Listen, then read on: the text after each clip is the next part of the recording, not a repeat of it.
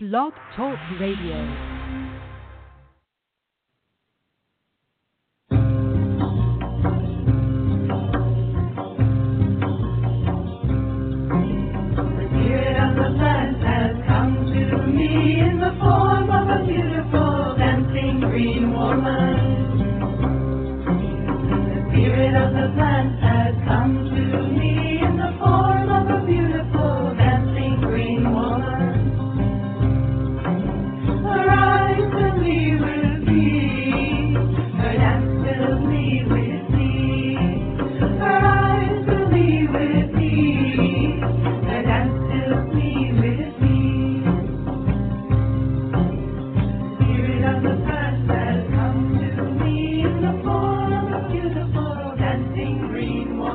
Hello and welcome. We're so glad to have you with us here this evening on Ask Herbal Health Expert Susun Weed, a 2-hour radio show each Tuesday night.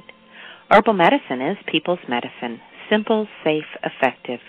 Please bring your curiosity and health questions. Susun will enlighten, surprise, and delight you.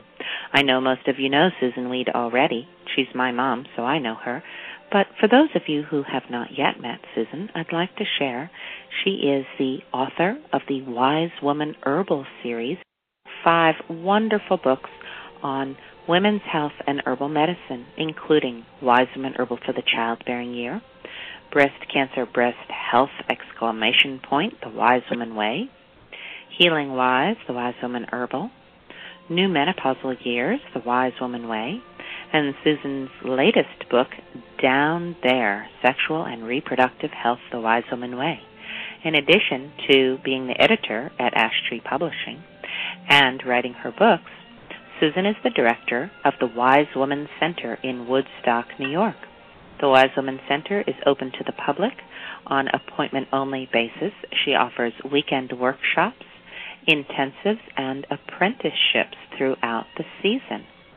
Susun is also available to you online via wisewomanmentor.com.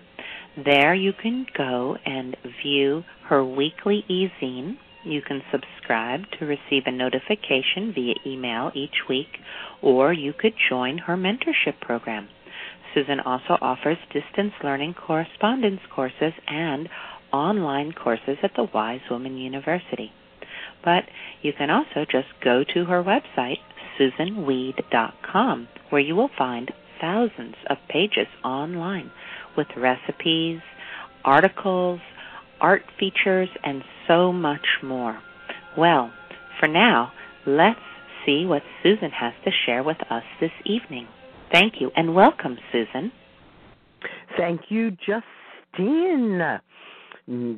Got a call from Justine and Monica Jean early in the morning the other day so they could show me the view from the top of the Eiffel Tower. Oh, my gosh. How are you tonight, Rebecca? Oh, I'm doing well. Yeah, I saw that they were at the Eiffel Tower. I saw some pictures on Facebook. So cool. Yes. How Monica exciting. Jean is looking très chic. Yeah. She was her beret, right? With her beret and her scarf. Yeah. Oh, how wonderful. So awesome. I miss them a lot. However, it's been raining and with no family and no goats to tend to because they're in the barn. They hate to come out in the rain. I have done the front matter. You know, that's the table of contents and the foreword and the introduction, all that stuff in the front of the book. The front matter is done and the illustrations are dropped in. And chapter 0 is done and illustrations dropped in. And so is 1 and so is 2 and so is 3. And I'm working on 4. Wow. Yeah. 4 is written, well, and I'm dropping illustrations in. I'm having such a great time with Durga Bernhardt's illustrations. They are just wonderful. Yeah. If you want to see her work, it's in the green book, all right? Healing Wise. And because it was going to be a pair, Healing Wise and Healing Well, she has actually been working on these illustrations for the same 30 years that I've been working on the book, so they're really good. We've really got them so refined and so delicious. What have you been up to? Oh, Oh, let's see. I've been working away, doing some stuff. The Etsy store has been keeping me busy, and then my partner's parents were here this past week, and we were spending lots of time with them, and we got to go to Brighton, and we got to go to Brighton Bushes last weekend. That was a huge night. Oh, far out! That's so much fun. Yay, Brighton Bush. It's hard to adjust coming back. I was like, I'm really getting into the rhythm up there. Yeah, it's so like in the woods and so natural and just so Brighton Bush. No, internet there or anything like that. So it's really, you really get to sink into a nice rhythm, and it's really good for the kids. There were lots of kids up there this time, and just lots of nice people. Oh, yeah. And out. Mm-hmm. And yay, and so yay for the Etsy store, and yay for all the things that you make. And it's wonderful to see students who have come to the place where they realize that they've actually made enough remedies for themselves and their families and their friends for the next 100 years, and they can't really make any more. Mm-hmm. Unless they can figure out some way to off it. Mm-hmm. Yeah. I mean, it allows me to be pretty creative too. I can make things that, I can share with people, in big batches. I made several different face creams and stuff like that, it inspires me to make and be creative and to keep expanding of things that I wouldn't necessarily make, that I don't need, but other people need them, and people ask me to make specific things, and then I can offer that to more people. So it's cool. Yes, it's wonderful. It's allowing me to keep pushing your learning, to keep inspiring yourself. Absolutely. Yeah, it's good. It keeps me. It's been keeping me really busy, but it's good. There's always plenty to do around here. So. Back in 1978, when I moved with my land partners onto the land where I live now, we started a small herb business called Elf and Dragons. And after a fairly short time, I realized that I didn't have what it took to be available the way someone who was selling those things ought to be available in my mind. And this, of course, back in 1978, you couldn't go into a store and buy herbal tinctures. There were a few available, but not very many. And there weren't dried herbs for sale. So my sense of responsibility was that if I was selling echinacea tincture, that I needed to be home so that if somebody wanted to order, and we're not even talking internet, right? We're talking through the mail. Mm-hmm. Somebody was going to order that I should be able to fulfill their order within 24 hours and get it out to them. And that wasn't going along with the way my teaching was taking off and taking me away from home. Mm-hmm. And it was only later on that I felt for myself that I didn't want to sell anything that I was teaching about. And then after that I learned that there's an actual law. And that law is so strict that it sees things written in books as telling you how to use herbs. And so in a store, the books about how to use the herbs and the herbs have to be a certain number of feet apart. Hmm. Don't tell and sell is the easy way to remember it. Yeah. But it wasn't it appeared to me full blown. It was step by step by step. Kind of the gradual thing. The same thing. I started out teaching at community colleges, which meant I was teaching adults in the evening. And it was just because something completely unplanned happened in my life that forced me to have my class not in the evening, but on the weekend, And for the first time in my life, I taught herbal medicine to people outdoors during the day. Game changer for me. Mm-hmm.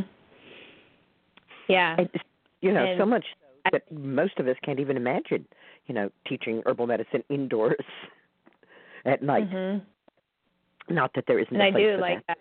There certainly like is. But having all evolved, like, in that kind of natural flow, too, of being able to, you know, like, learning what I am right now from what I'm doing and then having it evolve into something else as well. Like, so, yeah. Yeah. Yeah.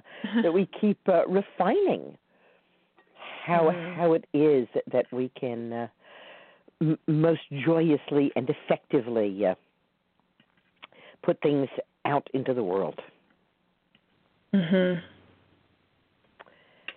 We've got some wonderful interviewees coming up. We do. I believe that next week I'm going to be talking with Zuzana. Oh, hooray. And tonight... Well, it's to also say that, so the woman that was supposed to be on next week, I was having the hardest time getting in touch with her. And then, of course, right after I reschedule Zuzana for next week, she gets in touch with me, the woman that was supposed to be scheduled. And so, but I know Zuzana really wants to be on, and she's... But, yeah, so I think I will probably just have to reschedule the other woman and go ahead with Zuzana next week. All right. And tonight we have Vanessa Cuccia with us, who is a pioneer in the sex toy industry. Do I need to say more? She's received testimonials from people all over the world, and they are overwhelmingly positive testimonials. Vanessa will be with us at 9 o'clock. Stay right there. What did they used to say to us when we watched TV? Don't touch that dial. Maybe Vanessa would say, touch that dial. Yeah, she's doing so much cool stuff. I mean, just with the sex positivity and stuff and doing all kinds of, like, live streaming on, like, Instagram and stuff like that that are having, like, these really candid conversations about healing and sex. And, yeah, just really interesting stuff. So everybody will be sure to enjoy this interview. Mm-hmm. You may remember that when my lover Fern was diagnosed with cervical cancer, that she asked her lovers to send her an orgasm every day.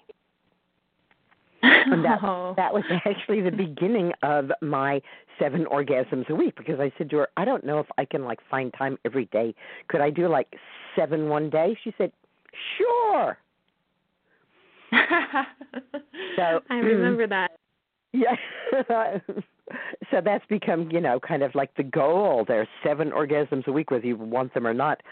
And I don't often talk about the fact that, yes, you know, this is an energy that you are gathering.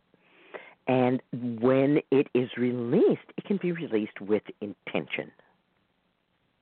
Mm-hmm. And that intention, of course, is as you will, with harm to none. And remember, everything you put out is coming back to you 3 times, at least. Yeah. Or as I often say to people, there's simply no way that anyone who believes that what they're putting out is coming back to them is going to do anything nasty. So can you give us an example of what kind of intention you would put out there, like when you're saying, like, when you have an orgasm? Well, Fern specifically asked that her lovers send her an orgasm every day for her to use to, well, you know, I think healing is a little tricky here. Mm-hmm. Because I think if people hear the word healing, then they are going to think Fern is using that energy to get rid of her cervical cancer, but I don't think Fern ever did that. Fern knew when she was diagnosed, as she said to us, she said to me, she said, I will take your herbs, but This cancer is going to kill me. She said to the doctors, I will do your radiation, but this cancer is going to kill me. And she said to Marie, I will eat your macrobiotic cooking, but this cancer is going to kill me. So she knew from the moment of diagnosis what was going on. And I truly believe that she used that energy to make her passage the way she wanted it to be, because she did not wish to be a burden on anyone. Mm. And so she was, in fact, able to go swiftly, far more swiftly than they thought she was going to go, easily, to be surrounded by her own rosemary bush, which was cut down and packed around her. Mm. And then to have the place where she lived, the Lost Pines near Austin, Texas, burned to the ground in a freak wildfire. Wow. I would say that that's transferring some power. So if we say that she uses that energy for healing, we might be misleading people. She used that energy for healing. She used that energy to nourish herself. Mm-hmm. So that was my intention. Go to my lover and be available. Be available to Fern. And I think you remember that I was so gifted with a little time that I could go and spend with her. Marie moved to spend her last months with her. And she said, I want to give you and Marie my vibrators. So I'm going to give my two lovers my two vibrators, she said. But in order to earn them, you have to lay on my bed together and both have orgasms. Now, Marie Summerwood and I helped Annie Sprinkle do sacred sex workshops for 10 years. Then when Annie moved west, she said, okay, you two have to do the sacred sex workshops. And so we co-led sacred sex workshops for almost another 10 years. So it's not like Marie and I and sex have never had a conversation, but Marie and I have never been lovers. Mm-hmm. Although during one sacred sex workshop, I was pounding my feet on the floor, and that rhythmic pounding did cause her to have an orgasm. So we've come that close. At any rate, we both looked at her and said, we can't do that. And she looked at us and said, you're not the women I thought you were. Which, of course, broke us all up just into gales of laughter. And to cut to the chase, we did agree that I could lay on the floor on one side of the bed, and Marie would lay on the floor on the other side of the bed, and we put Fern in the bed, and that we could do that. Then, of course, we both used the vibrators on Fern. So, and she died about 36 hours later. Oh, my God. Wow.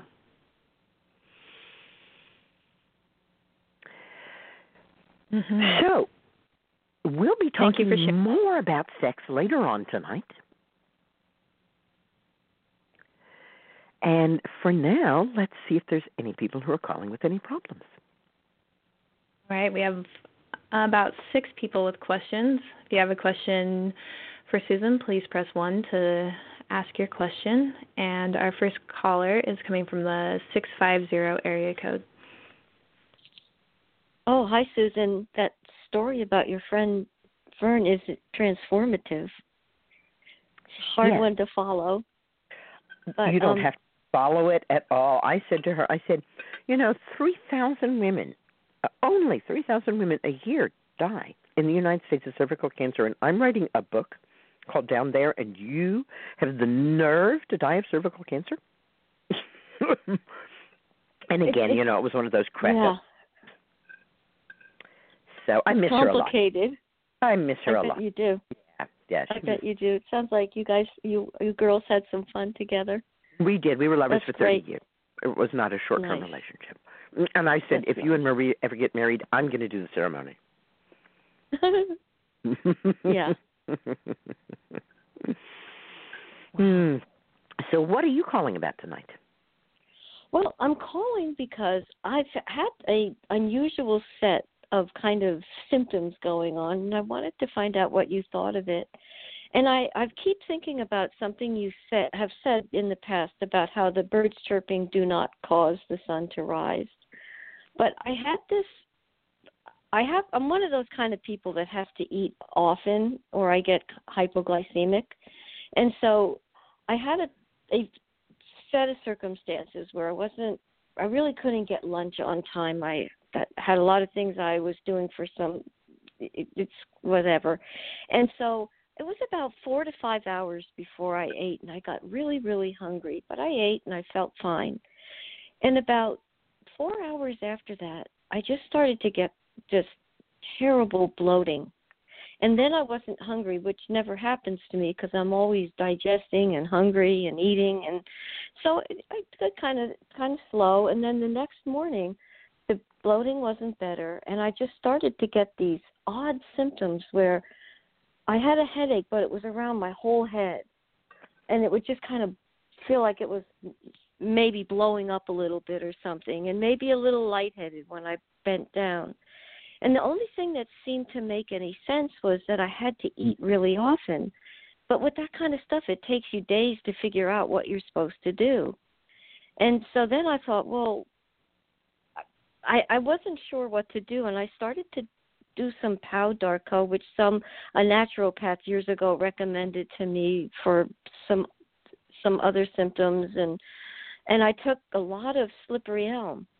But I listened to some of your podcasts, and you seem to indicate that bloating in the stomach. I am so glad you took slippery elm. I am not so glad you took Pau Darko. Really? Yeah. What form was the Pau Darko in? It was a bark, but I didn't take it for long. And I did keep up. So you chewed on the bark? No, I made like a kind of an infusion from it. Like I just boiled it for a while. So when you say you made kind of an infusion, you weighed out an ounce of the bark and put it in a quart jar? No. Are you drinking nourishing herbal infusions? I am. I'm new to it, but I am. And so you're weighing out 1 ounce of dried herb and putting it in a quart jar? Right, yes. Okay, and when you say you're new to it, you've been drinking nourishing herbal infusions for... maybe a couple of months. A couple of months. And you drink about how much a day? September. Pardon? And you drink about how much a day? Yes, I do. About how much infusion do you drink a day? I might not drink the whole quart a day, but I drink at least 2 to 3 cups a day, and sometimes the whole quart. And they made a remarkable change. At this point, you are not hypoglycemic, ever, because of the infusions. So what is happening is that your body is changing and your mind is telling it that it can't. Okay. You have this image of yourself as someone who's hypoglycemic and you have to eat often. And when your body says, no, that's not true anymore, you're going to try to make it a problem.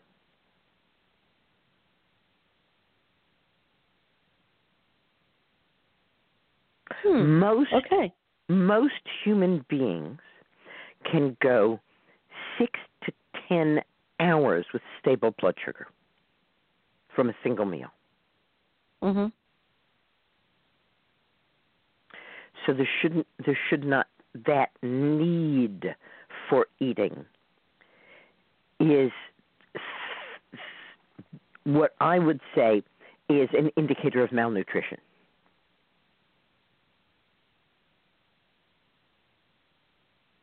In other words, if somebody is saying, I need to eat all the time, then I'm thinking they're not getting enough fat, they're not getting enough protein, they're not getting enough fiber.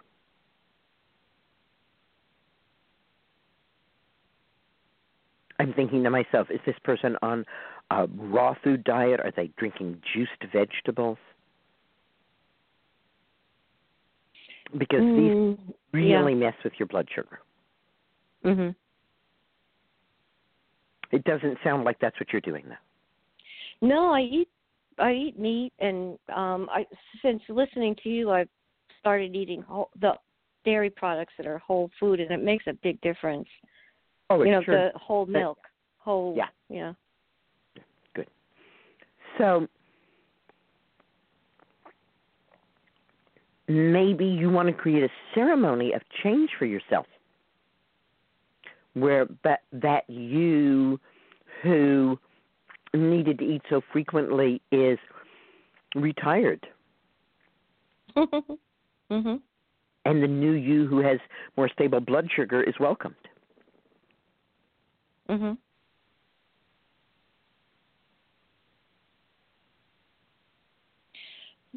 You know, that's interesting, because when I started drinking the infusions, if I would drink them on an empty stomach, I would start to feel kind of this way. So mm-hmm. that's my body changing. Mm-hmm. So it's a good thing. Mm-hmm.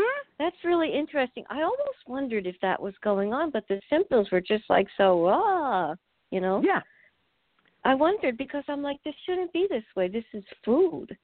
It's right. nourishing. I believe that, you know? And I was like, so interesting, huh? Mm-hmm. Mm-hmm. It mm-hmm. is, but food also carries chi. And the chi in the infusions mm-hmm. really wakes up our brains mm-hmm. and can make us feel dizzy. Yeah, I was surprised by that. So I started just drinking them with the meal as mm-hmm. food, you know, like make it be food. But yeah. Mm-hmm.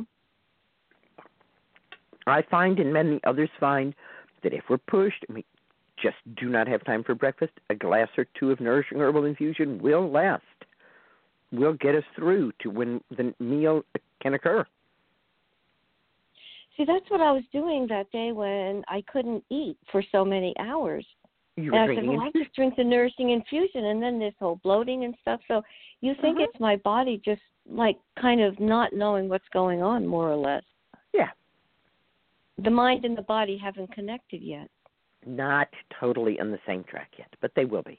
And that's why ceremony is, or little rituals, a nice thing to do. Mm-hmm. Wow. It would be so nice to not have to eat so often. Yeah. I think you're on the track. Yeah, no, it's good. Yeah. Oh, good. I'm glad I called, because I know you're going to be going away soon, too. Yes, but just I think that I will, I'll just be missing 2 Tuesdays, so not for very long. Well, you have a wonderful time in Paris. Thank you so much. I look forward to joining my granddaughter and son-in-law there. Yeah, that would be wonderful. Dream blessings. Good night. Thanks for your call.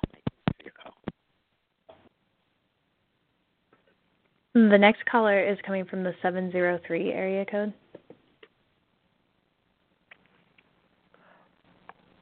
Hi, Susan. Thanks so much for the opportunity. I don't even know how to phrase my question, but... Exactly, but do you have any suggestion for herbs or infusion when you're really overwhelmed? And I know I normally drink nettle, but both my husband and son have been sick, and I sort of totally forgot about me the last couple of weeks. And my moods and my energy are just in the pits, and I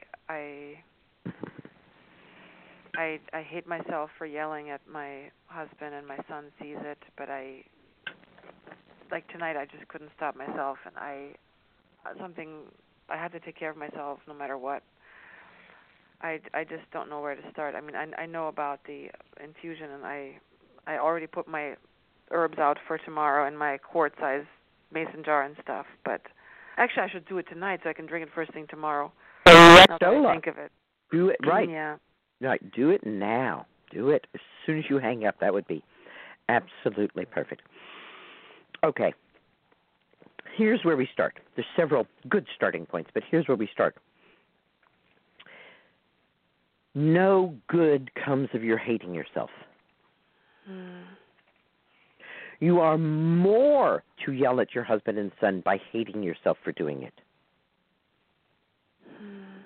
It will not improve your behavior to hate yourself. So I would like you to not hate yourself. Would you be willing to let that go? Yeah, now the way that you put it, I probably am not doing myself or my family any favors. Exactly. Yes, I'm willing. It's like you yelled at them and now you're going to compound it. Right. No, you yelled at them. Just let that be. It's okay. In nature, when something is upset or threatened, it will make a threat gesture back, and that's the end of it. Let it be the end of it. You did what you needed to do. Do you respect them enough to think that they can get over it? Yeah. I mean, he's much better. Because hating yourself also really infantilizes them, doesn't it? Yeah, right. It takes away their self-worth and their self-value and their self-ability.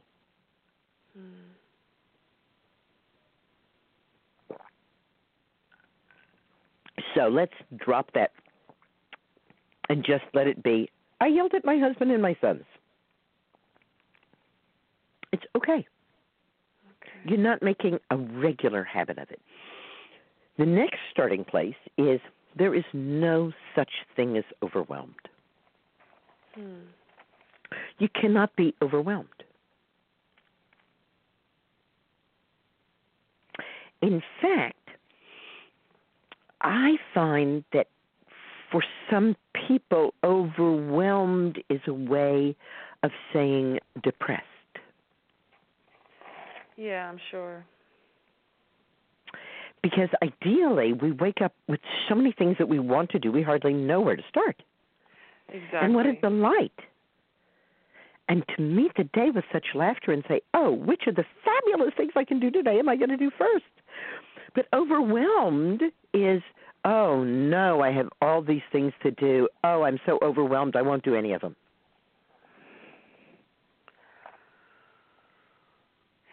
Or I will, but I'll feel overwhelmed, so I won't get any joy from it. So, again, where is overwhelmed taking us? Is it taking us to the place we want to be? No, yeah. Long ago, I threw the word overwhelmed out of my vocabulary. Sorry, don't use that word. There are times when I have a lot of stuff on my plate, and I need to prioritize.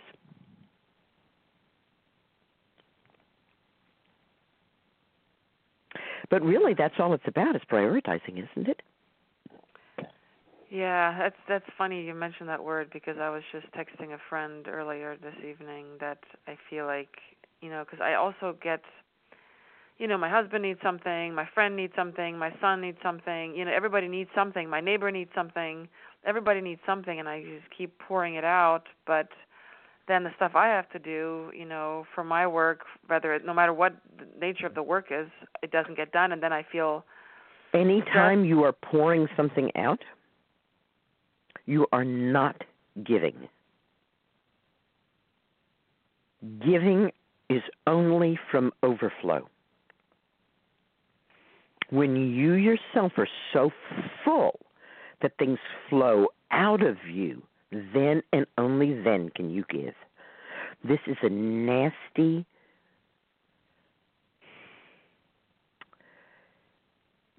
way that we are taught to give, which is to give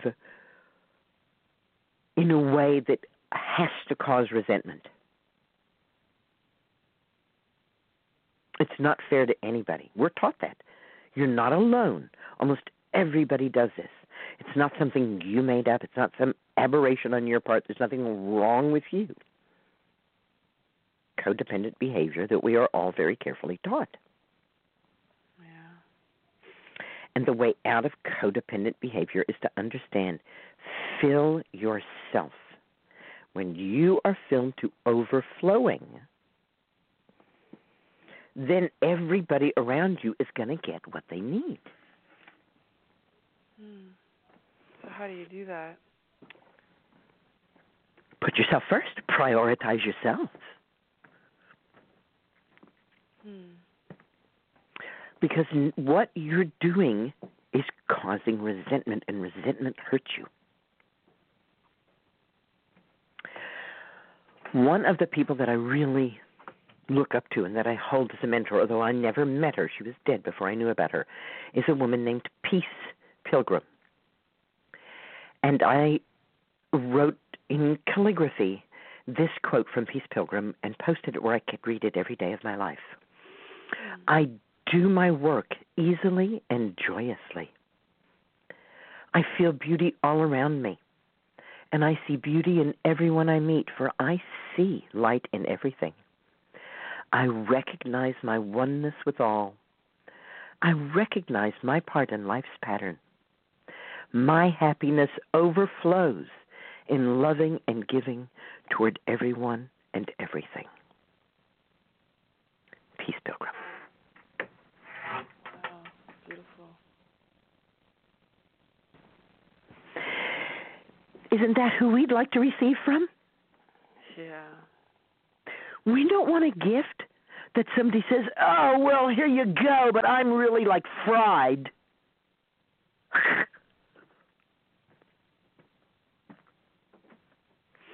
We don't want a gift that has a string on it that says, yeah, I'm taking care of you and I don't want to be taking care of you and you're going to have to take care of me when you don't want to take care of me. Bad news for everybody, right? I'm not saying that it's easy to put yourself first because everybody else is involved in this codependent stuff. So they're all going to keep on doing it. I'm not naive to the difficulty of making real what we're talking about here. How old are you right now? 45. Mm-hmm. Do you have my book, New Menopausal Years? No, but I've thought about getting it, actually. It's funny. Yeah. Well, you need that book, okay, if I may say so myself. Sure. Not the least of which is because the first ritual in there is about Crone's time away, and it talks about how you gather your family and your friends together and you say, I love you, I love taking care of you, I love making your lives beautiful and fulfilling and nourishing, and guess what? I'm not going to be doing it for a while.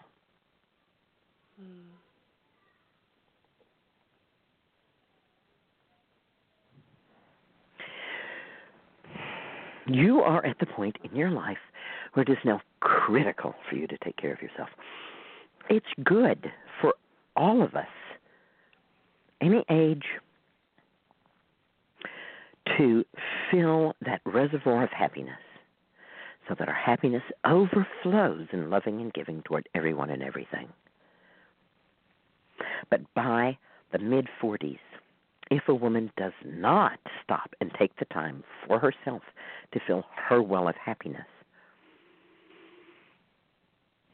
it becomes harder. The patterns become more ingrained.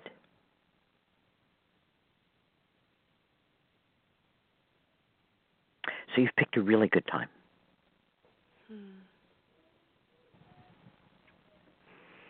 Are you still there?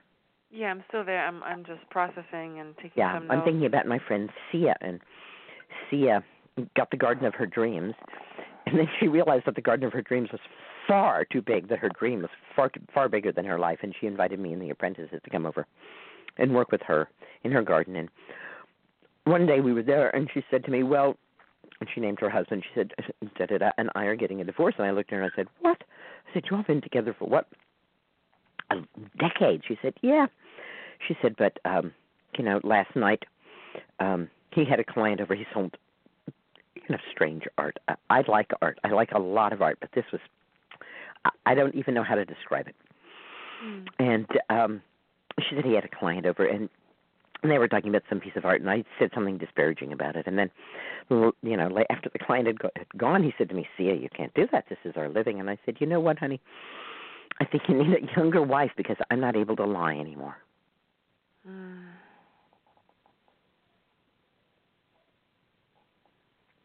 Wow. It's amazing.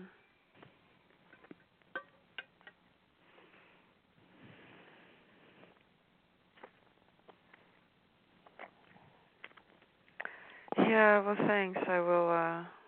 I'll try to figure out how to do that. The difference between you now at 45 and you at 50? Pardon me? The difference between you now at 45 and the you will be at 50 years old? I have no clue. Is about the same as the difference between you when you were 10 and the difference when you were 15. Was there a difference? Sure, yeah. Could the 10-year-old have imagined? No. I mean, you don't have to imagine. Yeah. It just happens. Make room for it. Yeah. Meanwhile, you are drinking your nourishing herbal infusions. Just start drinking your nourishing herbal infusions again. And all of them, rotate through them. Nettle one night, oat straw the next night, red clover, linden, comfrey leaf. Each and every one of them has something special and unique to give. I know it's easy just to get stuck on nettle. I understand. But rotate through them. Yeah. Be polyamorous. Every night, not every week. Be polyamorous with your infusions. And, hey, when your beloveds are sick, give them nourishing herbal infusion, too. Don't use it as an excuse to not make nourishing herbal infusion. Use it to make 3 times more nourishing herbal infusion. It's the stupidest thing. I know, because it's so easy. It's not stupid. Excuse me. I thought we were not going to hate ourselves. Oh, right. Sorry. You just haven't yet trained yourself to think of it that way. Yes, that's a good point. Mm-hmm. And so you're in the process of training yourself to say, hey, the first thing to do when things are falling apart is make more nourishing herbal infusion. Yeah. Awesome. Yeah. The reason they're called practices is that we have them when things are going crazy. Things are going crazy. I still do an hour and a half of yoga every Wednesday night. Things are getting totally out of hand. I'm still going to the gym with my friend. We have practices. If you do not have a meditation practice or a Tai Chi practice or a yoga practice or some practice, this is a wake-up call to find a practice that you can sustain for the rest of your life, that will be a practice that gets you through those rough places every life has. To be a daily practice. I've been practicing yoga Wednesday night for an hour and a half for 54 years. Wow, that's amazing. I have seen a lot of people come to yoga, practice every day for 2 years, and then drop it. Who's getting the benefit? They, because they practiced every day for 2 years, or me, because I practiced every week for 54 years? Yeah, that's a good point. Yeah, I know. I can do at least once a week. I just started actually at Tai Chi. It's just for 6 weeks, but I want to keep going. I just have to find the right place. But, yeah, thank you for all that. I really appreciate it. And be clear when you're going to your Tai Chi class that you're doing it for you. You're doing it to fill your well of happiness. Yeah. You'll know when it's full. Don't start giving until it's full. You'll know. And it will overflow in loving and giving to everyone and everything. We promise you. Well, thank you so much. I really Green blessing. It. You too. Thanks.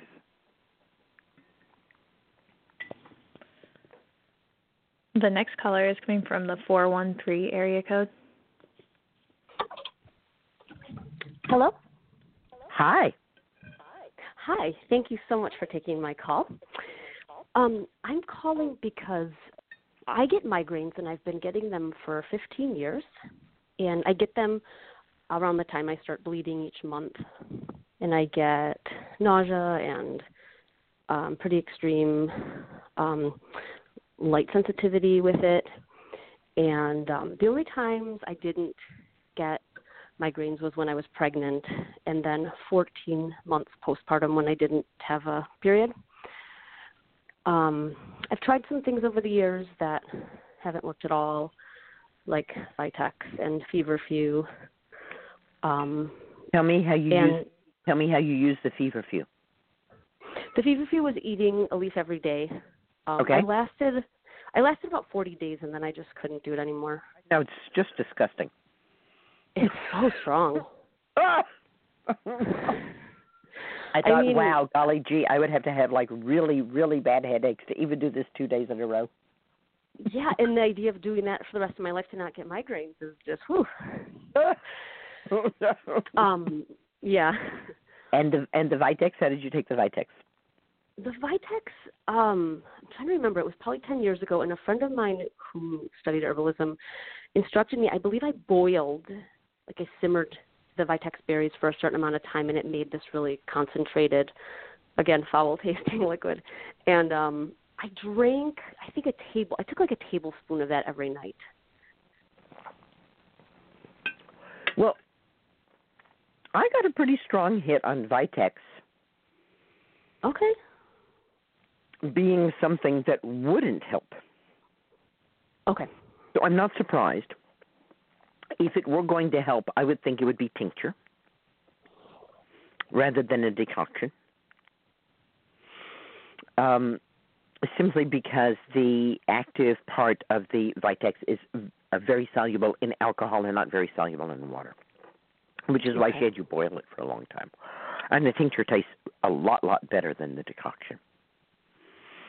But basically what you're saying is that when there's a lot of progesterone in your body, you find that you're free of migraines. Yes. So we want to ask ourselves, how could we up the amount of progesterone in your body? And the most direct way to do that is to either take birth control pills or to have a progesterone-coated IUD inserted. Okay. Many people think I should be against birth control as being somehow unnatural, especially birth control pills and IUDs. However, my understanding of what's natural for women is that it's pretty natural for a woman to be pregnant from the ages of 15 to 50 with few or no menstrual cycles in between.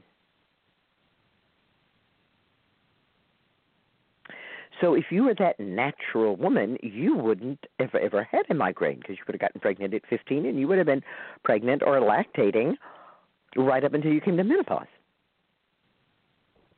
Yeah, I've heard your take on this before, and it's completely changed the way I think about the pill. It's fascinating. Yeah. So since your body clearly thrives when you're pregnant, and I'm not going to ask you to be pregnant again. I actually had a chiropractor say to me, oh, your coccyx is broken. We can't do anything about that. But if you got pregnant and gave birth to a baby, it would probably straighten it out. Mm-hmm. Oh, gosh. And I thought, oh, yeah, thanks. Yeah, and I'll tell you that I had one pregnancy and it resulted in twins, so there's no way. No way, that's it. You're done. I have any desire to do that again, yeah. Exactly. So, the progesterone-coated IUDs are pretty good. The women that I know that have them are very, very, very happy with them. Okay. So look into it, see, if it's a match for you. Since you don't actually know for sure that it will get rid of your migraines, you might want to see if birth control pills are similar enough that you could try that to see if it allays your migraines. And if it does, then to consider whether or not you want the IUD, which is placed and is good for 5 years. Okay. So in other words, you wouldn't have to take a pill every day.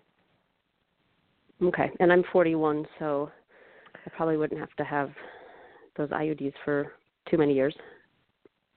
Exactly, especially if we assume, and why not, that your migraines will go away at menopause. Okay. Because we're not using it as birth control, we're using it as migraine control. Right. Right, like you've established that when your body is progesterone rich, when you're pregnant and lactating, that you don't have migraines. So now what we're saying is, okay, how do we get you to be progesterone rich without being pregnant? And because we know how to make progesterone, we have several choices. Right. The choice I wouldn't go with, but some women do, is a rod of progesterone inserted under your skin.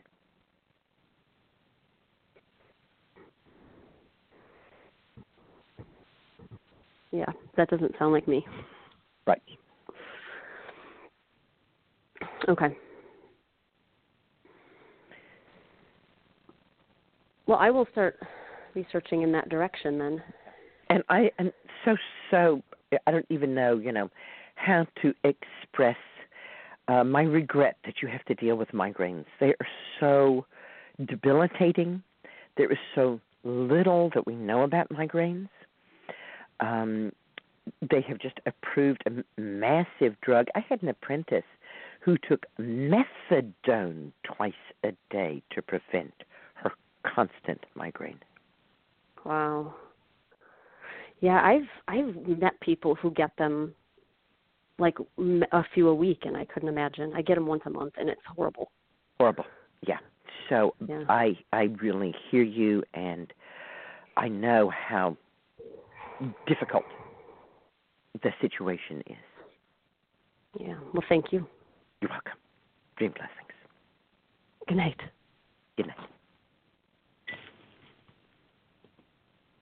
The next caller is coming from the 920 area code. Hi, Susan. Hello. I have three quick questions for you. The first one is about dried shepherd's purse. I have a bag of cut and sifted shepherd's purse, and I'm wondering if that would make a useful tincture. I know I've heard you talk about using fresh herbs, so I don't want to waste the vodka if it's not going to be of any benefit, but I'm wondering if you ever use dried shepherd's purse? Since I've never worked specifically as a midwife, I don't have as much first-hand experience, but I will tell you, second-hand experience is that the midwives that I know not only demand a shepherd's purse tincture made from the fresh shepherd's purse, they don't want their tincture to be more than 1 year old. Okay. They want it made from fresh plant material, fresh every year. I see. For their birth bag. Because it's that important to remedy. We're talking literally about a woman bleeding to death or not. Yes. Okay. Great to know. And that makes sense. Yeah. My second question is about gumweed. I've heard a herbalist speak recently about gumweed and its benefits for breathing issues. And I've listened to many of your podcasts. Yes, it is. Mm-hmm. And I've listened to many of your podcasts, and I've never heard you speak about it. So I'm wondering what your experience is with it. Grindelia does not grow in the east. Okay. It's a plant pretty much of the west coast. So medicinal plants of the Pacific West by Michael Moore will for sure tell us a lot about Grindelia. I love this book. I love Michael Moore. We miss you, Michael.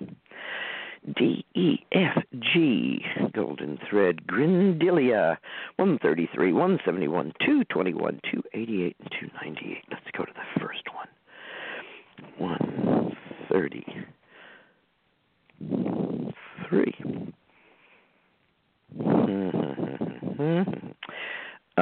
It looks like he doesn't talk directly about it.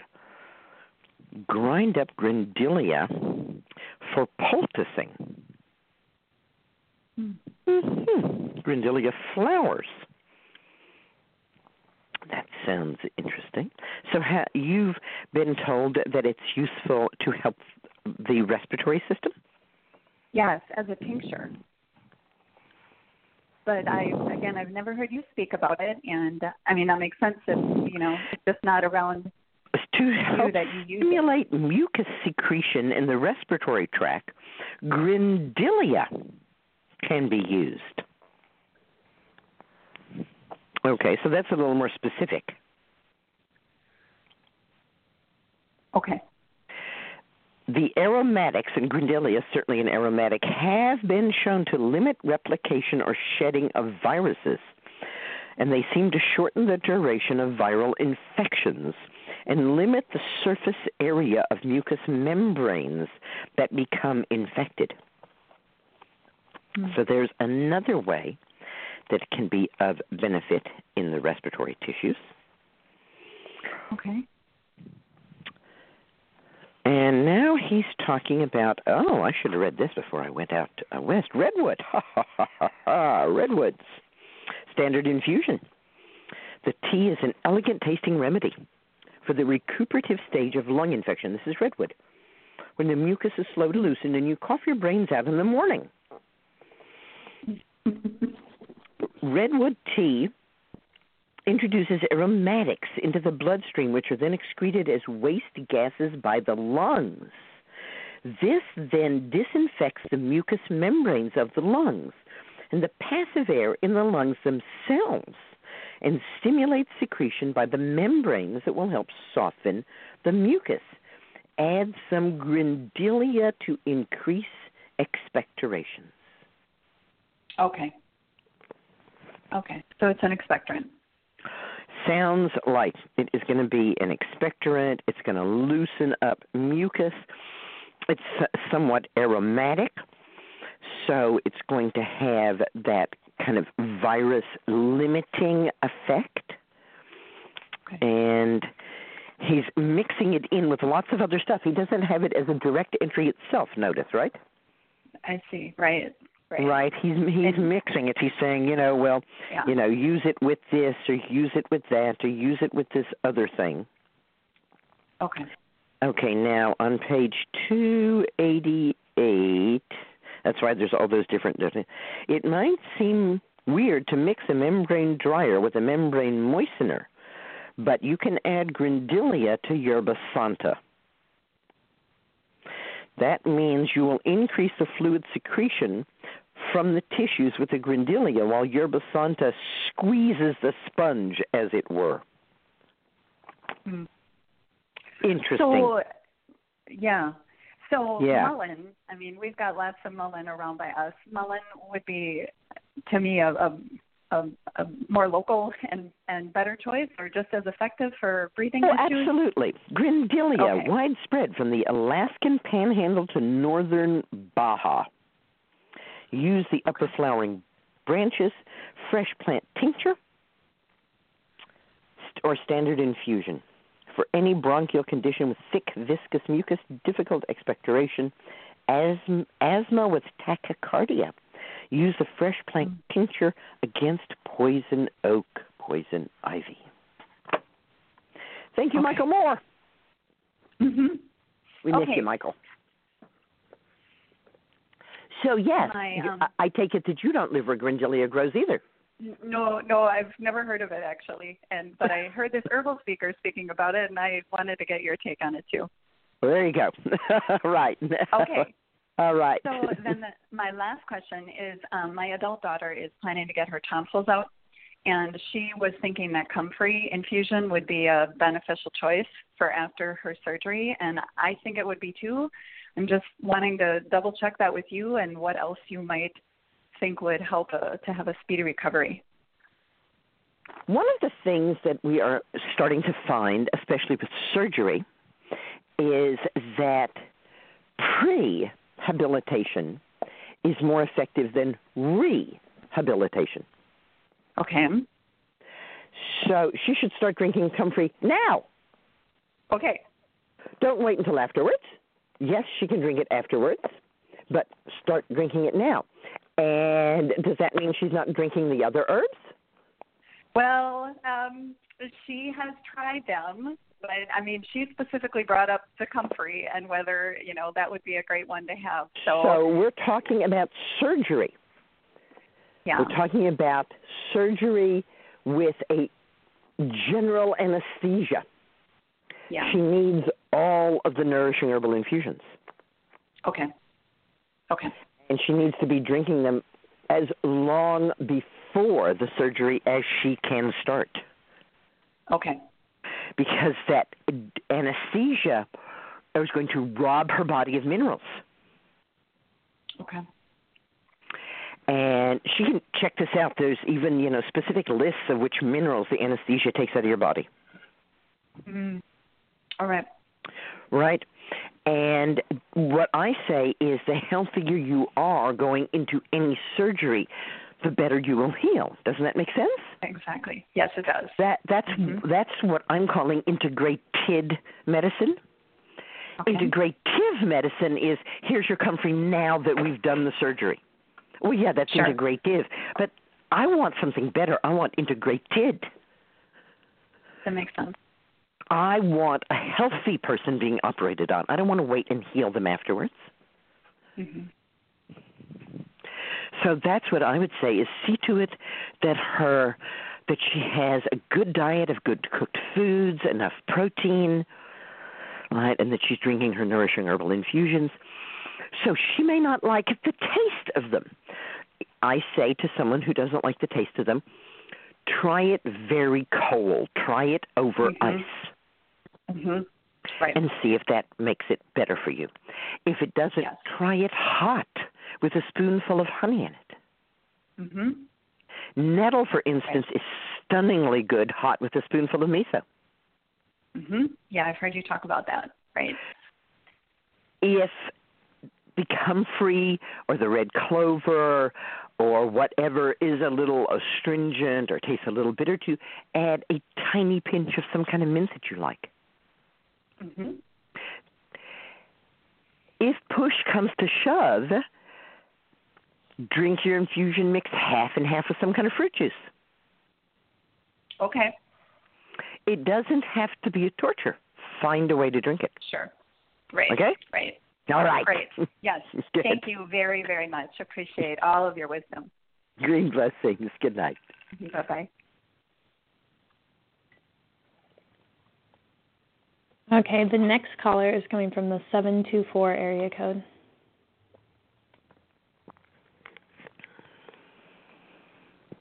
Ben, thank you so much for taking my call. You're welcome. What's up tonight? Hi, I've been having an issue with a hemorrhoid that will not go away since probably June. I do some nettle infusions, not every day, and I've been doing a lot of Epsom salt baths. I've tried some hemorrhoid treatment from Whole Foods, but I'm kind of frustrated and looking for your advice on how I can solve this issue. Well, there's a couple of possible things that you may have already done that could be useful. The first thing is to eliminate from your diet any pepper or anything spicy. So that would mean no curry, no barbecue, no pepper in your food. Okay. Being that I'm a chef, that will be challenging, but I can do that. Mm-hmm. Mm-hmm. Pepper increases blood flow to the hemorrhoid. Okay. And inflames the entire digestive tract. If you were to put a little pepper on the tip of your tongue, how would you describe the sensation? Tingly. Not hot? Well, like a chili pepper, yeah. I was thinking more of black pepper. Well, black pepper's hot too. Right.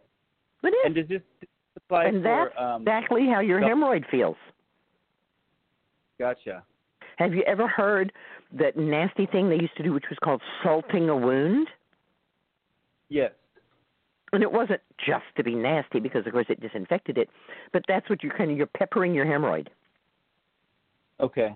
Ooh, ouch. Yeah. Right. Meanwhile, witch hazel is a wonderful astringent, and it can be used to help astringe or contract the tissues.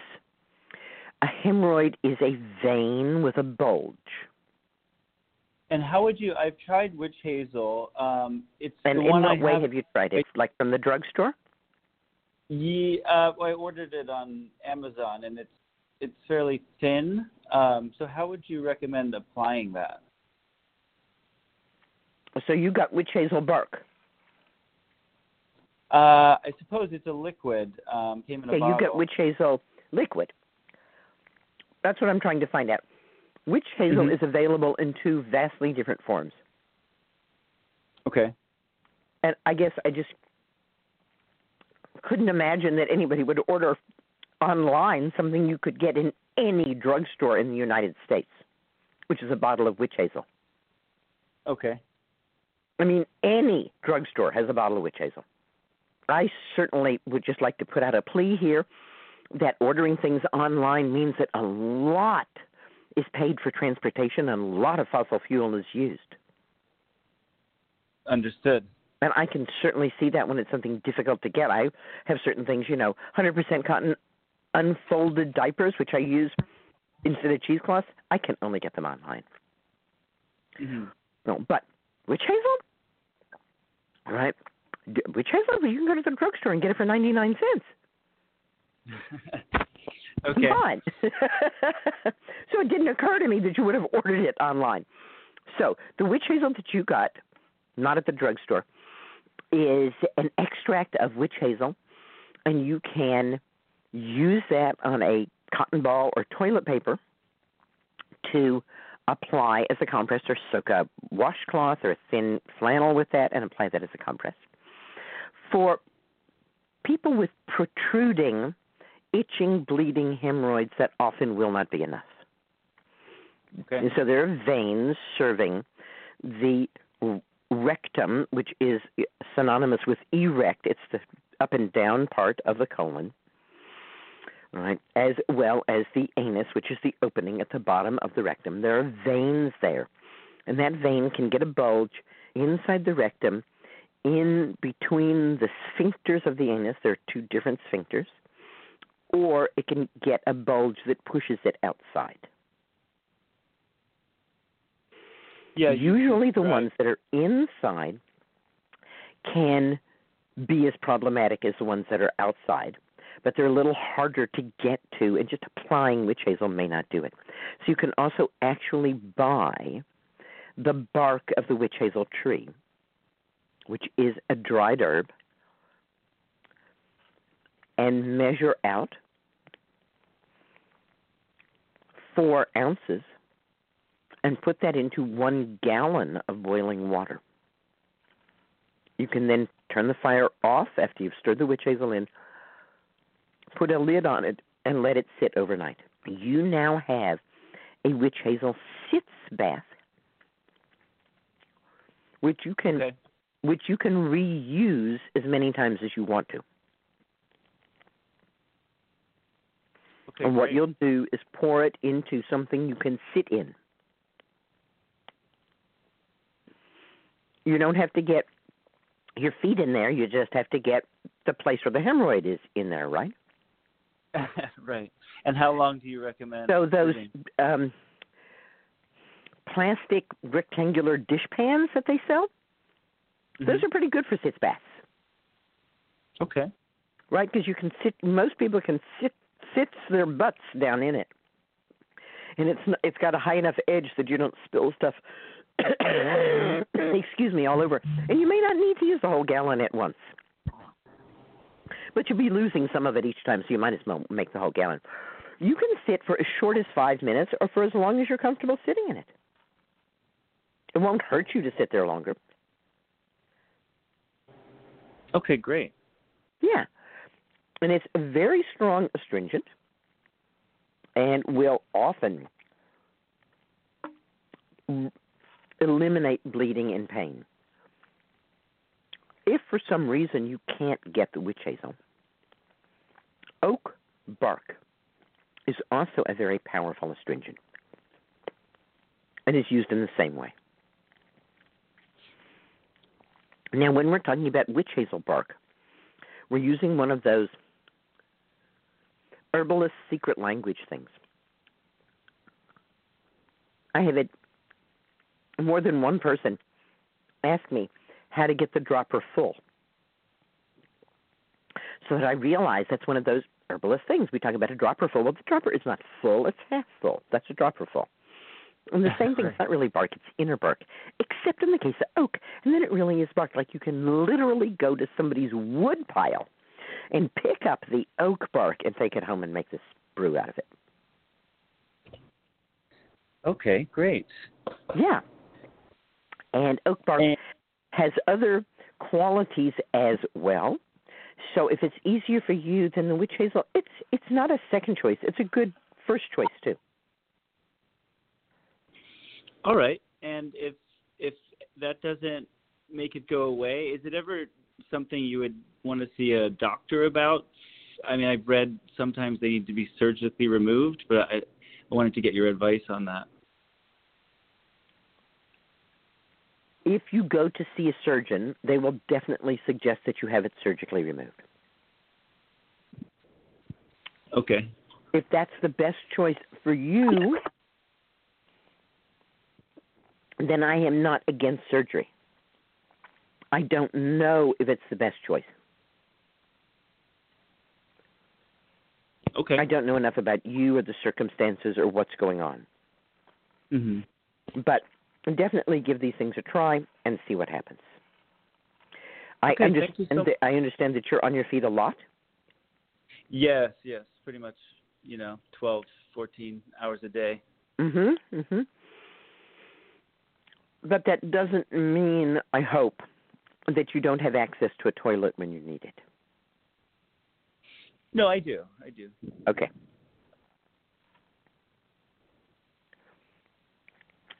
And I know that you take good care of your legs and your feet, and that your shoes are good, and that you are keeping your knees flexed.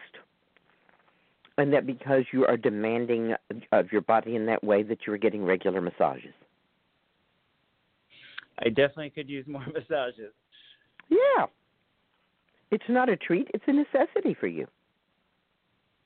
Okay, great. Well, I'll definitely look into that as well. Thank you. You're welcome. Yeah. And would you call back in a month and let us know what your hemorrhoid is doing? Absolutely. Wonderful. Thank you so much for calling and sharing with us. All right. Have a nice day. You too. Good night. Bye-bye. It looks like we have about 4 callers left with questions. In 15 minutes. Oh, my gosh. Right, let's see how fast I can be. Okay. The next caller is coming from the 802 area code.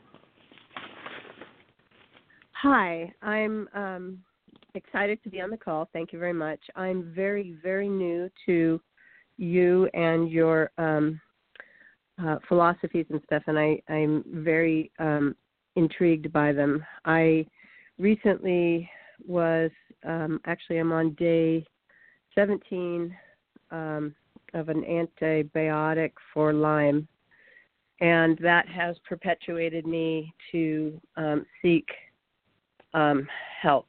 And I love the simplicity of your infusions. And I'm wondering where I can either look on your website for you talking about Lyme or anything that might help, or can you reiterate it for me? Because this is like day 3 that I've been doing it. And I'm also curious about how I'm doing your infusions, and I'm on my 3rd one. Is it okay to drink them all? I drink a lot of water, and I don't mind drinking these. Like, can you drink too many in a day? you can drink too much water easily. Oh, right. No, I mean your infusions. Like I've already had the stinging nettle, the whole cold quart. I had the oat straw. What I'm saying is that if you're used to drinking a lot, you might want to slow down. Yeah, I don't. Do you live in the desert? A lot of. No, I'm in. You live in Colorado in the high mountains? No. Then you are doing yourself a grave disservice by drinking more than 5 or 6 cups of liquid a day. Okay. But I've noticed that leaves you a quart of infusion, a cup of tea, and a cup of juice, right? No water. Well, I would never drink water. Right. No. Now that I've found you and your infusions, I'm done with water.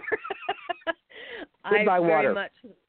Yeah. But a lot of people have been sucked into the idea that they should drink 8 8-ounce glasses of water a day. Yes. Yes. There was. See, when I was drinking it with lemon to try to I was drinking it with lemon to try to neutralize or do whatever lemon does. Real in there, exactly. It's way too much liquid. Okay. So your actual bodily need, half of that need is supplied from the liquid in your food. Okay. So, and because I have only 4 minutes for a caller, yeah, let me tell you that there are YouTubes of me making nourishing herbal infusions. There's a course. Go to my website and ask about online courses, and there's an online video course about the nourishing herbal infusions. And I talk about it in all of my books, and basically I rotate through the infusions. So a quart of nettle one day, a quart of red clover the next day, a quart of oat straw the next day. I don't think you need more than that. More than that, okay. And do you have, I heard from a gal that stinging nettle actually kills the Lyme. Do you confer with that? Absolutely not. Okay. Is there any other infusion I should add to the 5 to help distinguish? There are a variety of different herbal tinctures that have been used effectively for people who are dealing with Lyme and co-infections, but I don't know that I would use them because they're pretty strong herbs while I was taking antibiotics. Okay, good enough. Okay. Call back. Thank you so much. Another week, and we can go over various things that you could use when you're done with the antibiotics. All right, sounds good. Thank you so much. Dream blessings. Good night. Yep. Bye. The next caller is coming from the 845 area code.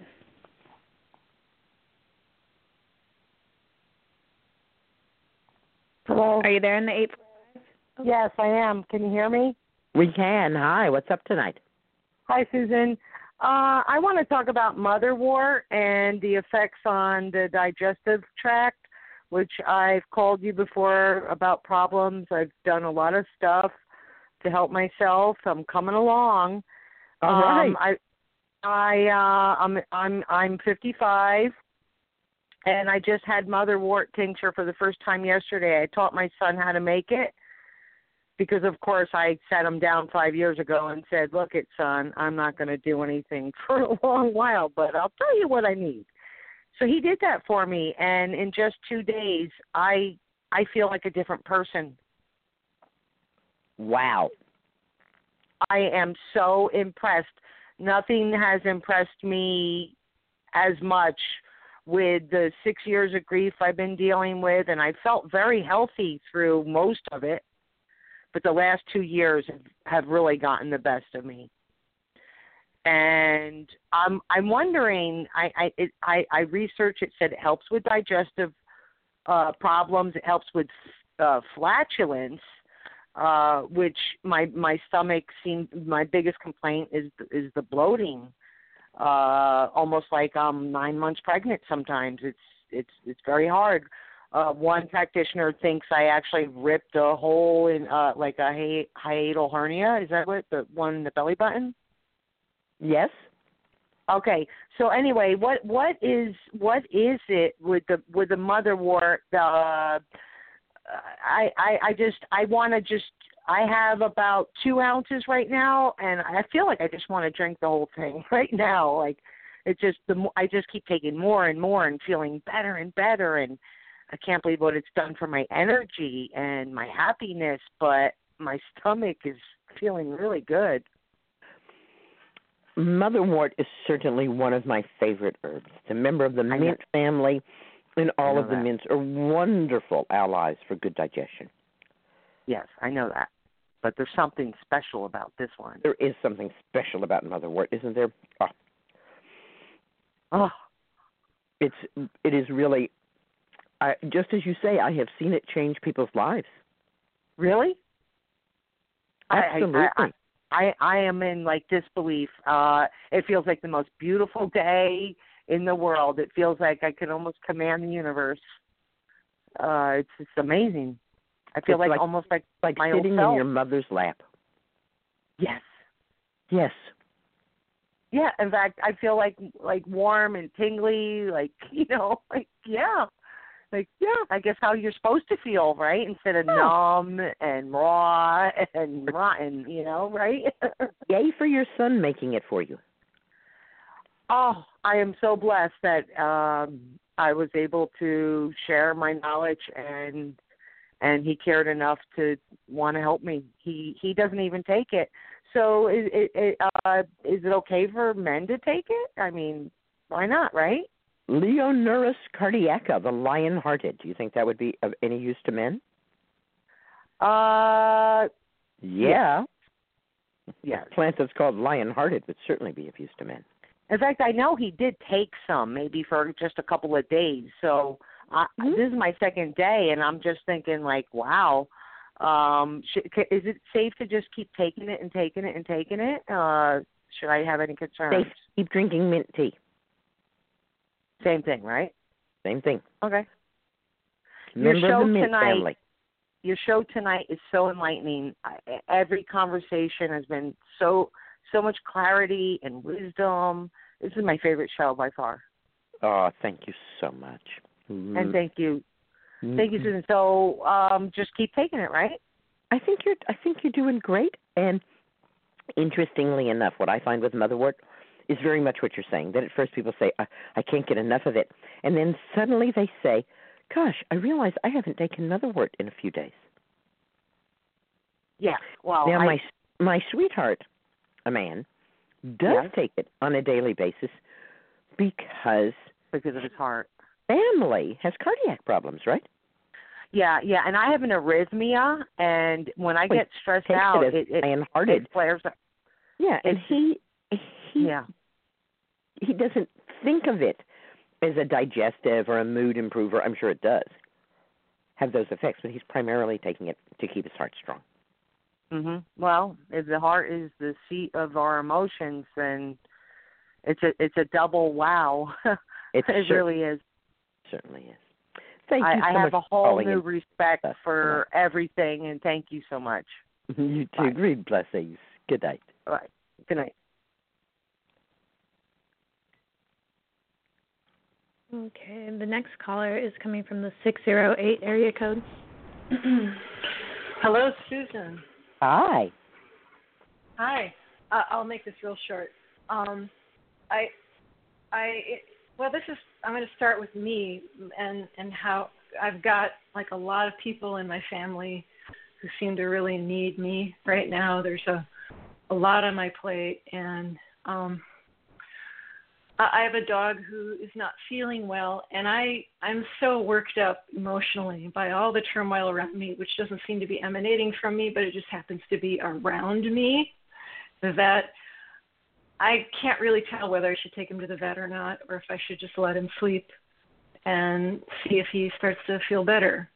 And I'm wondering, what can I do to help myself ground so that I can make this? Motherwort, yes, I thought about that when this person called. I was like, oh, maybe my answer has... Yeah, I think so. Yeah. I find motherwort especially useful for those times when I am saying to myself, I don't know if I can make a very good decision here because I'm feeling so emotional. Yeah. And the motherwort really creates a clear space. Good, good. Hey, do you know if there's any, bad, would it be, not useful for me if I, decided to take a hit on a joint, this evening before bedtime? Would that have any? Probably not. Something that you have done before and you know how to use that medicine. It is certainly something that can be useful. There mm-hmm. are, of course, as many breeds of cannabis as there are of canis. So it's kind of like right. saying, should I take a dog for a walk? Well, are we talking about a dachshund or a St. Bernard? And where are right. we?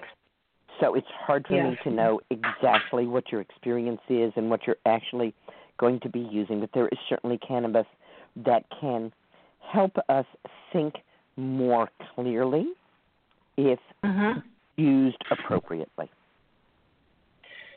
Yeah, well, I think this is the particular kind of strain that is good for concentration, and it's not a soporific necessarily, but yeah.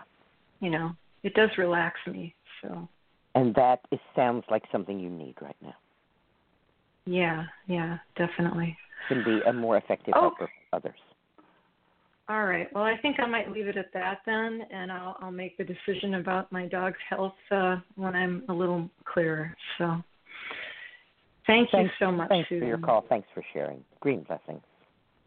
Green blessings. Good night. All right. Let's see if we can fit one more caller in. Okay. Coming from the 19 area code. Hello? Hi, Susan. We can't quite hear you. Talk up a little bit for us. Hi. Can you hear me now? A little better. Okay, sorry about that. I'll be really quick. If I made a bunch of tinctures with 80-proof vodka because, I don't know, I made a bad choice, will they be just much weaker, or can I still use them the same? When we're making an infusion, we use dried herb so that the boiling water can get the constituents out of the herb. When we're making a tincture, we don't have to do that because we're using something called osmosis. There are membranes around the cells, and osmosis is the tendency of fluid to equalize on both sides of that membrane. Most plants are about 75% water. So 80-proof vodka is 40% alcohol and 60% water. Okay.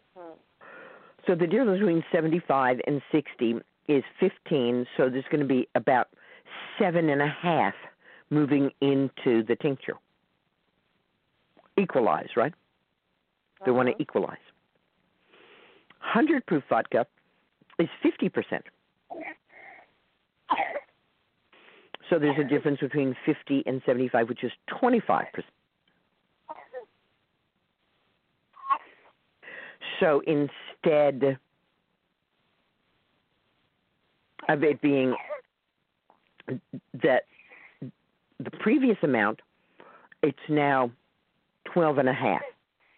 So is it weaker? No, it's not as much there. Uh-huh. It's kind of like if you recorded a symphony, but you only recorded a few of the instruments. Uh-huh. Would it be a weaker symphony?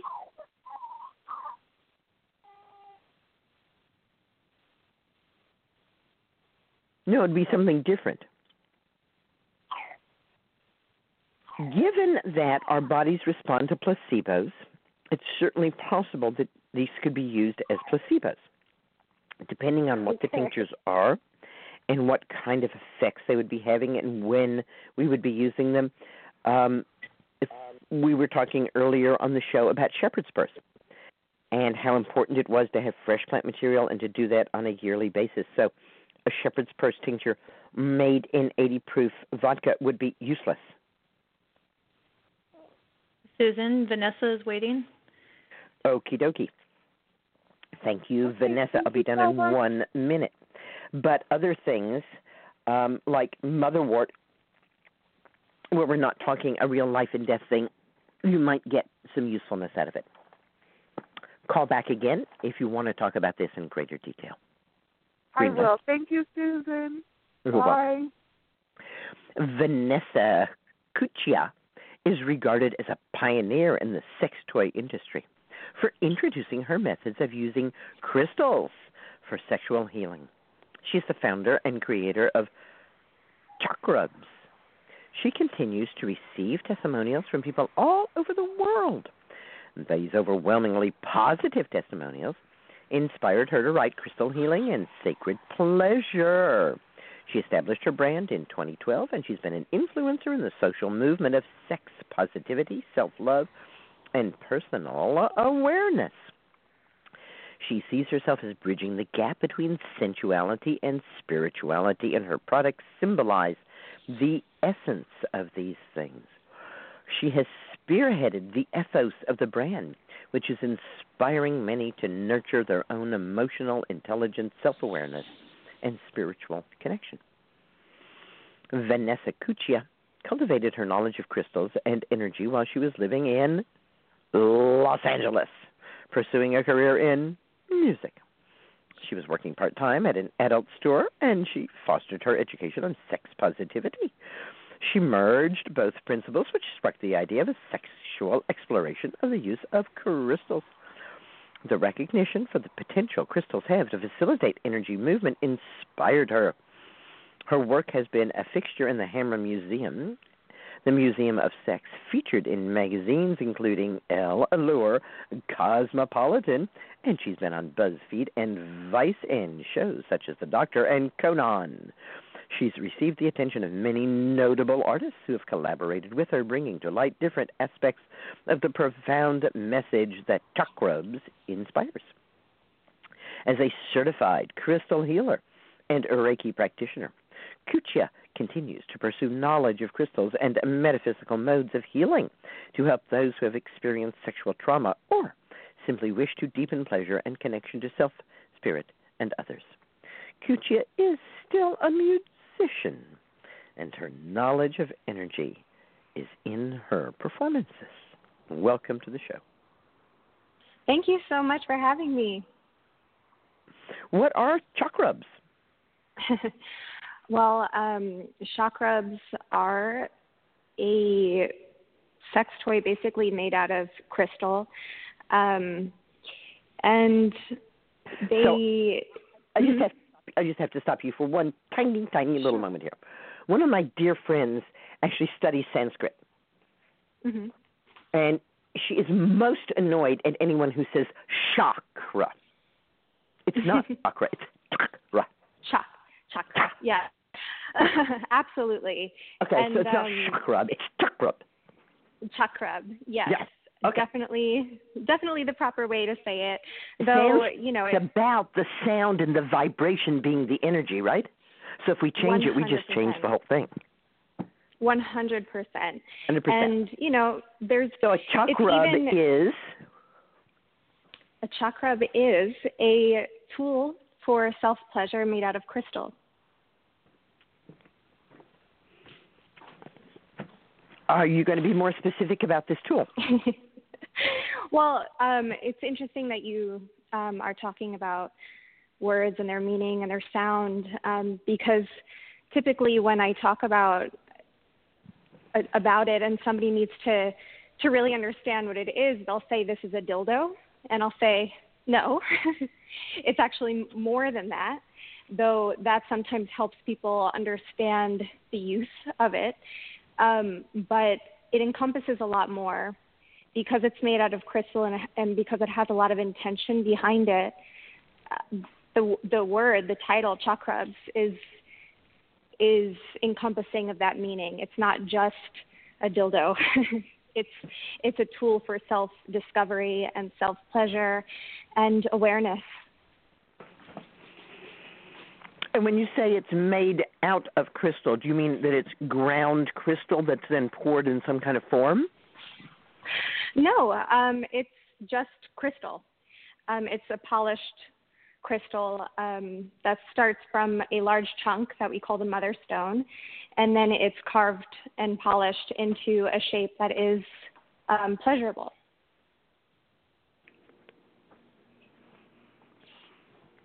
And I take it that there are many of them, many different shapes. Yeah, there's different shapes. It started with one shape, the original shape, that was designed years ago when I moved up to Santa Cruz and was living in a house. And I met a group of amazing women that became friends, and they really inspired a lot of the philosophies behind Chakrubs, and they helped design it and helped think about what crystals to use and why this was something that was wanted by not just me for my personal exploration, but for others as well. So when you say different crystals, could you be a little clearer about that for people who don't have any idea that there's anything other than quartz crystal? Sure. There's many different types of crystals.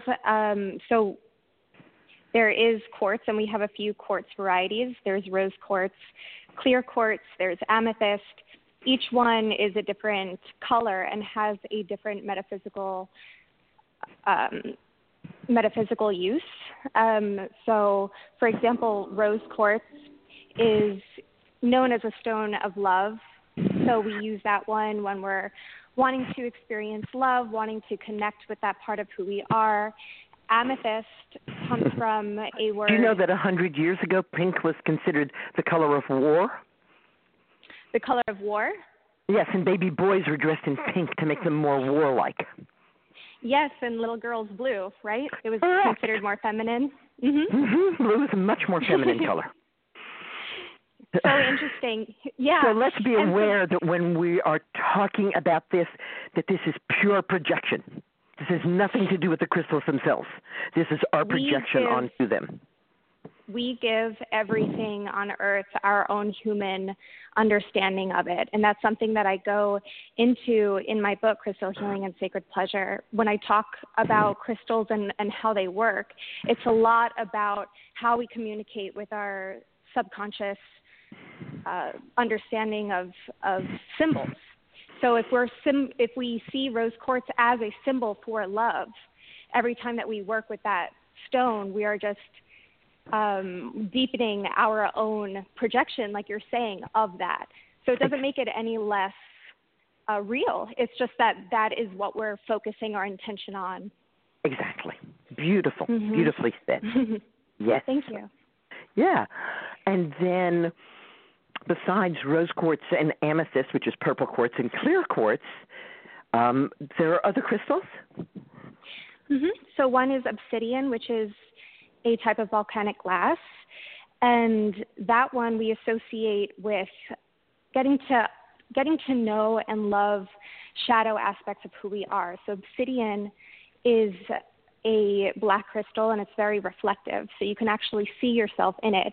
So that would symbolize seeing parts of yourself that maybe you've shamed. And a lot of the time, because this is used in a sexual way, it's what you have shamed about your own relationship to sexuality. So when we work with obsidian, it's a lot about getting to know and not judging ourselves for how we feel about sex and enjoying sex and things like that. So it's a very different feeling than you would have from working with something like rose quartz, which has that other meaning. Right. That meaning of I'm using this now for self-love, whereas if I pick up the obsidian, I'm now going to focus on looking at parts of myself that I may have cast aside. Exactly. A lot of people see obsidian as actually being a negative energy stone, but the reason that is because it's just showing you things that you may not have made friends with about yourself. So things that you may not like are suddenly becoming in your awareness. And that's a really difficult kind of process. But once you do that and you make friends with these parts of yourself who you've denied, you're able to love yourself more as a whole. So it is about love as well, but it's a different, it's like a different path or just a different aspect of it. Carl Jung famously said, enlightenment is not about envisioning figures of light, but in making your own darkness visible. Yep, I love it. So that's exactly what that obsidian can help us do. So would you consider something like turquoise a crystal?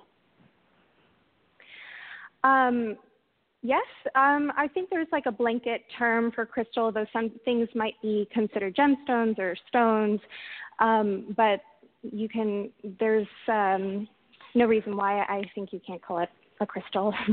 Uh-huh, uh-huh. Well, I have heard that as well, that the term crystal doesn't have to just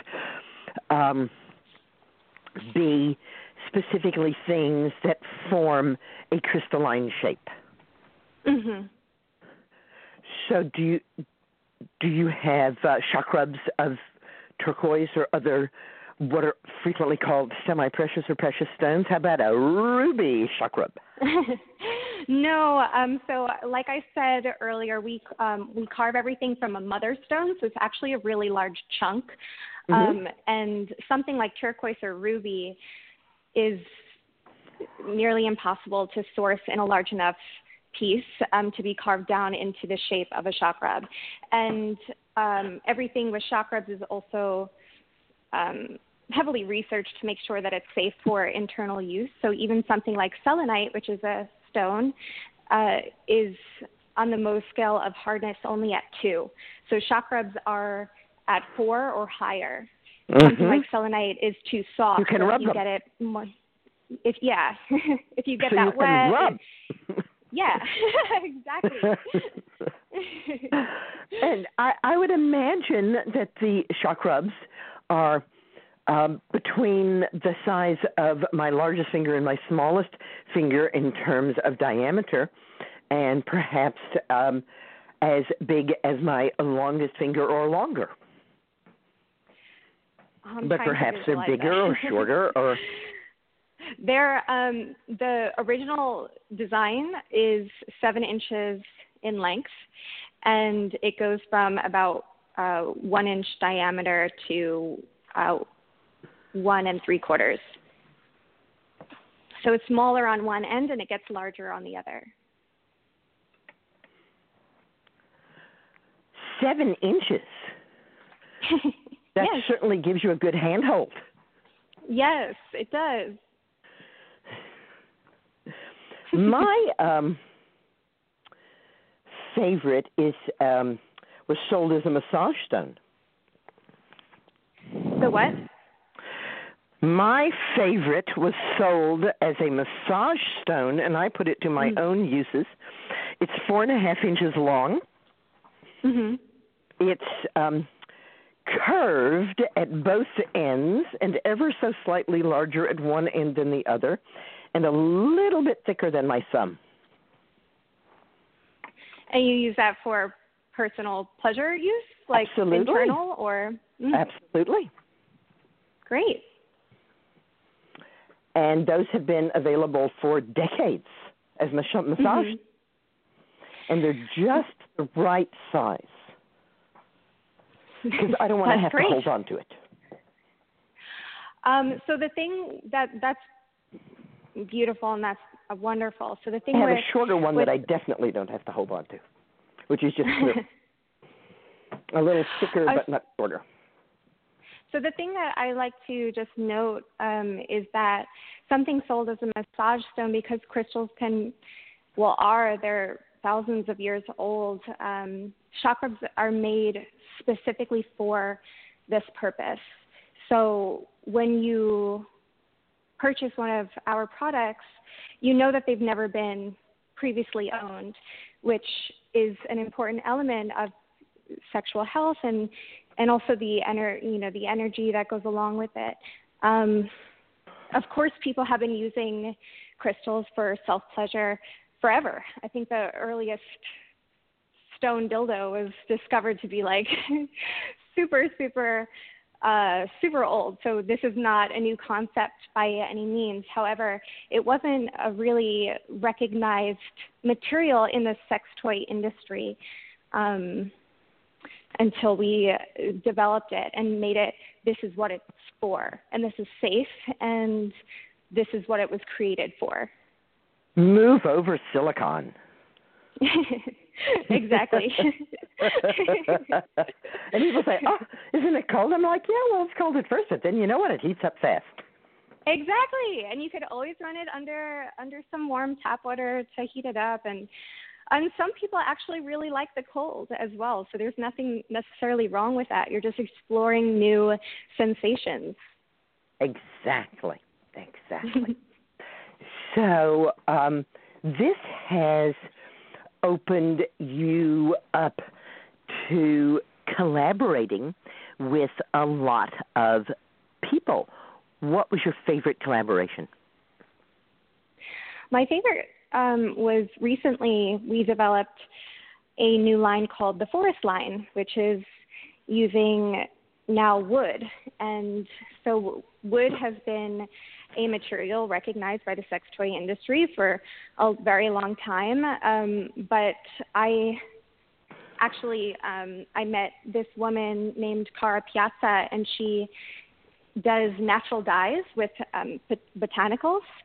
And so what we did was we actually dyed the wood with these natural essences of these botanicals and flowers, and was able to get these really beautiful colors and just became really beautiful art pieces. And then I partnered with Knob Essence, who is the leading wood toy manufacturer, and they coat everything to make it completely body safe and non-porous and very soft. Okay, because I know that in dyeing with a plant dyes, when you're using fiber, you have to use some pretty strong mordants. Ammonia, urea, stuff that I would not want in my... Right, which, yeah, her process is very, natural and everything, but of course... Ammonia and urea are natural. Used to have a big, thing outside most colonial houses where the men peed so that the women would have urea to mordant the dyes into the wool. Nothing unnatural about ammonia or urea. No, of course not. But but they stink. They stink. Yeah, I'll send you some photos of her process. It's actually so beautiful. I think you would appreciate it. She has like these big vats of these colors that she dyes everything with, or creates bundles with the wood of flowers, and the process itself is so pretty. And but yeah, so definitely we get everything coated to make sure that it's safe, body safe, and really smooth to touch. And it just came out so perfectly, and we didn't even know if it would work, and it ended up working. So that's the Forest Line, and that's made of wood. So the Shadow Line is made of ghosts? The Shadow Line is made with the obsidian. I kind of thought so, but it was too good an opening. That'd there. That'd be cool, though. We're having such a good time here. I love it. That's the next line. Are these examples of branding? You could say that. Yeah, of course. I mean, it all comes from, the Forest Line and the Shadow Line. Like, the Shadow Line was actually fetish-inspired. When I was working personally with my own chakra, I was working with the obsidian crystal and realizing that I had some sexual fantasies that were maybe considered dark or taboo.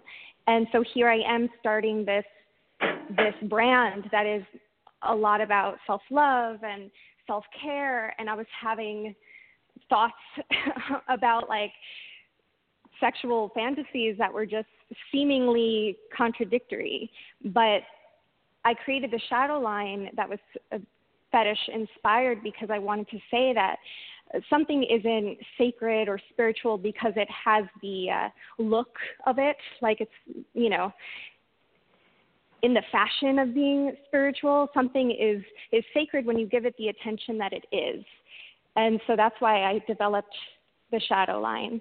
And then the Forest Line had a lot to do with my personal journey growing up, being very attracted to things like fairy tales and fables, and being very disappointed growing up and learning that, you know, the tooth fairy wasn't real. And, you know, it's like wanting to kind of keep that childlike belief in magic.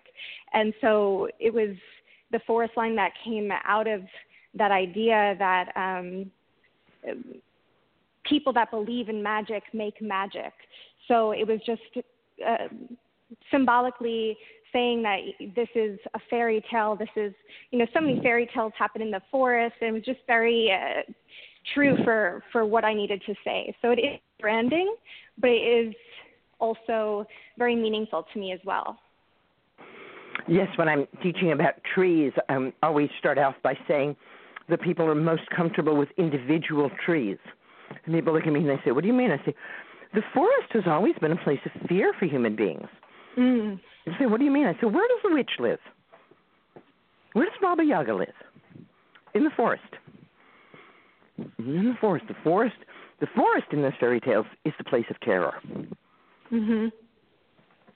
Just as the angels in the Old Testament are the enforcers. They're the ones who burn up Sodom and Gomorrah and strike people dead. They're not guardians. Mm. So Shadow Line, it's an interesting idea. But I'm asking you about branding because I think that it's something important for you about branding, and I'm not quite sure what it is or even what branding is. I mean, I grew up in Texas, so I know what branding is in Texas, but I don't think that's what, no matter how much shadow we're talking about here. Right, a little different. It, you know, branding was a really important part of developing my company because, kind of like what I was saying before, I felt like I was so interested in learning about spirituality and spiritual concepts, but when I was reading about it, I was always met with this imagery that I always felt kind of, it was like cheesy in my humble opinion. It just wasn't attractive to me, and having that attraction to certain imagery associated with these spiritual concepts was important for me. So I wanted to make these concepts like being aware of energy, acknowledging that plays a part in our lives and our sex lives and our romantic lives and beyond. And so when I was developing the brand, it was very important that the imagery shared in that space that was aesthetically pleasing to me. And then because of that, I think it was attractive to people that might not have been drawn to these concepts without having that kind of aesthetic feel. Mm. As we're talking, I'm holding a mesh bag tied. It's red, tied with a red ribbon, and inside is a small vial with some ashes from Candida Royale. Mm. Talk about branding. Love it. Yes, one of the first to step up and step out and say, nobody's doing anything for women sexually. Mm. We need something, too. And so I feel that we all very much follow in Candida's footsteps. And so I welcome her here to bless the work that is being done and this wonderful, wonderful work that you are doing. If people want to get in touch with you, Vanessa Cuccia, what would be the best way for them to get in touch with you? Through our website, chakrubs.com. There's a contact form. And then we're also on Instagram, Facebook, Twitter, on all of those platforms. That's C-H-A-K-R-U-B. Is that right? Yes. Mm-hmm. Find that at all of those mentioned places before. When they go there, they will find access to your new book. Mm-hmm. Yes. And they will find access to the Chakrubs themselves. Yes. Mm-hmm. And we also have a blog, and we update our blog all the time with a lot of resources. And it's expanding. We're coming out with new products as well in the new year. So I'm really excited about that. So it's something to watch. So definitely follow us if you're on these platforms. All right. That is wonderful. It has been such a delight talking to you, and I wish we had more time, but we are limited, and they, you know, those blog talk shows, boy, they cut you off long right at the moment. I like to leave a little bit of time right here at the end for you, for my guest. What do you want to leave in the hearts and the minds and of everybody listening? Well, first, thank you so much for having me. It was a pleasure listening to your show before I came on, and it was an honor to be asked to be on the show. So for everybody listening, I think that maybe I'll say, quote, just know thyself and thou shalt know the universe and God. Ah, ha, ha, ha, ha. All right. That is beautiful, beautiful. So, again, if you want more of all the stuff you've been listening to, go to C-H-A-K-R-U-B, and you can go to Chakrub on Facebook or Twitter or heaven knows where else. You put that in and press enter and see what comes up, including Vanessa's book, Crystal Healing and Sacred Pleasure. Thank you so much for being with us tonight to help reweave the healing cloak of the evening. And Rebecca, blessings. I love you. Thanks so much for joining hands with me and restoring herbal medicine as people's medicine. It's really taking off in such a magnificent way that I go to sleep laughing every night with great joy and delight. Thank you so much. Dream blessings and good night, everybody. Good night, Monica, Jean, and Justine. They've been asleep for hours already. Yes. Good night, everyone. Thanks for that. Thanks again. Thank you. Thank you so much. Good night. Good night.